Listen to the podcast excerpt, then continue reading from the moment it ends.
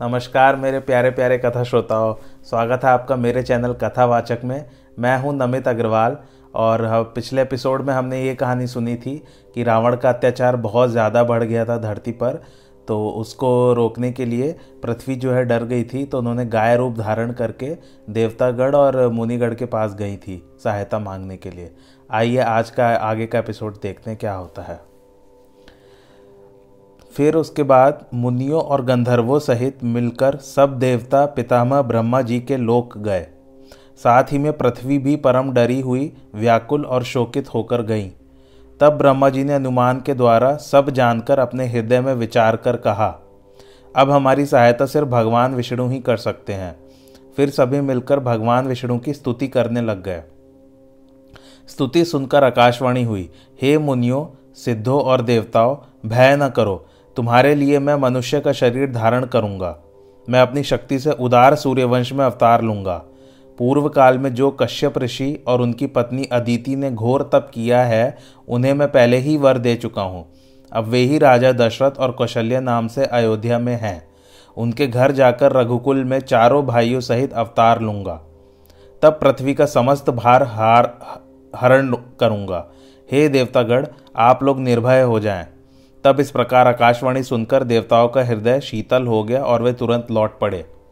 फिर पृथ्वी भी अभय हुई और उसके हृदय में विश्वास हुआ। तब ब्रह्म जी ने देवताओं को समझाकर कहा कि अब आप लोग भी वानर रूप से पृथ्वी पर विचरण करते हुए भगवान के चरणों की सेवा करें। सभी देवता बिना विलंब किए धरती पर आकर वानर रूप धारण किया। पहाड़ों पर वे अपनी सुंदर सेना बनाकर रहने लगे। रावण ने जब यह सारा चरित्र सुना तो उसने प्रभु को जन्म लेते ही मार देने का मन में विचार किया। उसने सोचा कि सारे सूर्यवंशी तो मेरे अधीन हैं तो वे मेरा क्या विध्वंस करेंगे? अब थोड़ा सा बैकग्राउंड उनके एंसेस्टर्स का जो उनके पूर्वज थे, राम जी के, उनके बारे में। सबसे पहले दिलीप राजा जब हुए अयोध्या में तो उन्होंने सब राक्षसों को निकाल दिया था। यह बात सुन रावण उनका बल देखने गया। राजा स्थान पर नहीं थे, तब रावण सीधा रनिवास में चला गया। रानियाँ उसे ब्राह्मण मानकर जब उसका चरण पूजने बैठी, तब रावण ने अपना रूप दिखाया। उसे देखते ही वे सब भयभीत हो घरों में भाग गईं। फिर रावण सरयू के किनारे गया। वहाँ राजा दिलीप ने पूजा करते हुए कुछ चावल के दाने फेंके। लोगों ने जब चावल फेंकने का कारण पूछा तो उन्होंने कहा कि एक सिंह ने वन में गाय पकड़ी है। इस कारण मैंने तुरंत ये चावल फेंके, जो सौ तीर के समान सिंह को लगे हैं। रावण सुनकर बड़े अचरज में पड़ गया। जाकर देखा तो वन में मृतक सिंह पड़ा था। रा, रावण फिर वापस लंका चला गया। राजा दिलीप जब वापस लौटे तो रानियों ने सब चरित्र वर्णन किया। रावण का यह व्यवहार सुन अयोध्या के महाराज दिलीप ने अंजलि में जल ग्रहण कर पवन मंत्र पढ़कर क्रोधित हो दक्षिण दिशा में उसको छोड़ दिया। उस मंत्रयुक्त जल से दस लक्ष बाढ़ हुए। तब राजा ने कहा कि तुम लंका में जाकर त्रिकूट पर्वत को उसके स्वामी सहित डुबा दो। पवन की गति से बाढ़ वहाँ पहुँच गए। तब मंदोदरी, जो कि रावण की पत्नी थी, हाथ जोड़ राजा से विनती की कि ये बाढ़ वापस बुला ले। बाढ़ बाढ़ फिर राजा दिलीप ने वापस बुला लिए। फिर बहुत समय बाद राजा रघु अयोध्या के राजा हुए। फिर जब रावण ने कर मांगा तो रघु महाराज ने पवन बाण से लंका के बहुत से घर ध्वस्त कर दिए। पुनः मंदोदरी ने प्रार्थना की और बाण वापस चले गए। फिर जब महाबलवान अज राजा हुए, तब इनका युद्ध रावण से हुआ। पवन अस्त्र से सेना सहित रावण को उन्होंने लंका पहुँचा दिया। इन्हें तेजवान देखकर रावण चुप रहा। फिर उनके बाद दशरथ जी राजा हुए। दस हज़ार किरणों के समान दसों दिशाओं में जिसका रथ जाए, उसे दशरथ कहते हैं। रावण ने कर मांगने के लिए दूतों को भेजा। राजा दशरथ ने अपने बाणों से लंका के द्वार बंद कर दिए और कहा, जो रावण यह किवाड़ खोल ले तो हम हार मान लेंगे। रावण से किवाड़ नहीं खुले। रावण ने फिर अपनी हार मानी और लंका वापस चला गया। फिर रावण ने घोर तप करके ब्रह्मा जी से वरदान मांगा कि दशरथ के कोई पुत्र नहीं होना चाहिए।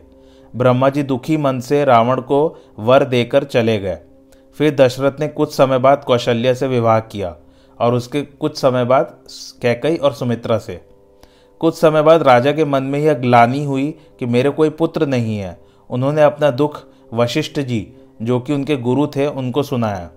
वशिष्ठ जी ने श्रृंगी ऋषि को बुलाकर पुत्र प्राप्ति के लिए यज्ञ कराया। फिर अग्निदेव हाथ में खीर लेकर प्रकट हुए और बोले, अब इस खीर का यथा योग्य भाग करके अपनी रानियों में बांट दीजिए। तब राजा ने रानियों को बुलाया, उसमें से आधा भाग कौशल्या को दिया, और जो आधा भाग बचा, उसके दो भाग कर दिए, एक भाग कैकई को दिया और दूसरा सुमित्रा को। इस प्रकार सब रानियाँ गर्भवती हुईं। प्रभु के जन्म के समय योग, लग्न, ग्रह, वार, तिथि, ये सब के सब अनुकूल हुए। प्रभु का जन्म नवमी तिथि और पवित्र चैत्र मास शुक्ल पक्ष अभिजीत नक्षत्र और मध्यान्ह के समय हुआ, जिसमें न अधिक सर्दी थी, न ही अधिक धूप। सारा लोक प्रफुल्लित हो गया। देवता अंजलि भर भरकर फूल बरसाने लगे।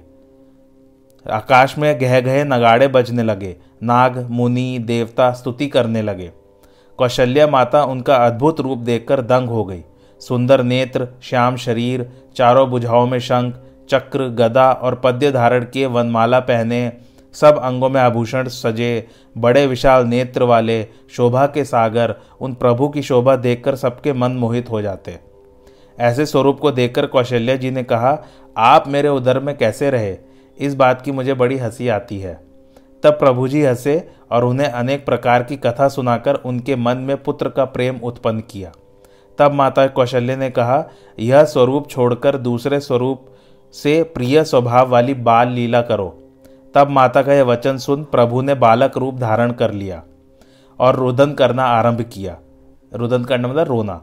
इस प्रभु ने अपनी इच्छा से, इस प्रकार प्रभु ने अपनी इच्छा से ब्राह्मण, गौ, देवता संत जनों का हित करने के लिए मानव शरीर धारण किया। बालक का रुदन सुन दशरथ जी आनंद मग्न हो गए कि मानो ब्रह्मानंद पा लिया हो। मन में अत्यंत प्रेम बढ़ा, शरीर के रोम रोम खड़े हो गए। फिर वशिष्ठ जी को बुलावा भेजा वशिष्ठ जी उस बालक के रूप को देख वर्णन नहीं कर पा रहे थे। कैकई और सुमित्रा ने भी सुंदर पुत्रों को जन्म दिया। उस समय वहाँ जो जिस तरह आया, जिसने जो मन में चाहा, दशरथ जी ने उसको वही दिया। राजा ने हाथी, घोड़े, गौ, हीरा, रत्न और वस्त्र आदि अनेक प्रकार के दान दिए। नामकरण संस्कार के लिए उन्होंने वशिष्ठ मुनि को बुलाया। वशिष्ठ जी ने कहा, जो आनंद के समुद्र, सुख के पुंज अपने अंश से त्रिलोकी को सुपास कराने वाले हैं, जो सब लोगों को आराम देने वाले हैं और सुख के धाम हैं, उनका राम, ऐसा नाम है। जो संसार का भरण अर्थात पालन पोषण करने वाले हैं, उनका नाम भरत होगा, और जिसका स्मरण करने से शत्रुओं का नाश हो जाता है, उनका नाम शत्रुघ्न होगा। जो सुलक्षणों के घर रामचंद्र जी के प्यारे सब जगत के आधार हैं, उनका नाम लक्ष्मण होगा। लक्ष्मण बचपन से ही श्री रामचंद्र जी को अपना स्वामी और हितकारी जानकर उनके चरणों में प्रीति रखने लगे लगे। ऐसे ही भरत और शत्रुघ्न, ये दोनों भाई श्री रामचंद्र जी से प्रभु और सेवक की सी प्रीति बढ़ाकर साथ रहने लगे। उनका घुटनों और हाथों के बल पृथ्वी पर चलना सभी को बड़ा प्यारा लगता था।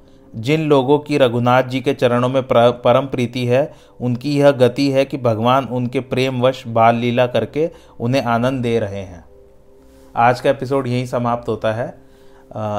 और मेरे चैनल कथावाचक को लाइक शेयर और सब्सक्राइब ज़रूर कीजिए और बेल आइकन ज़रूर दबाइए।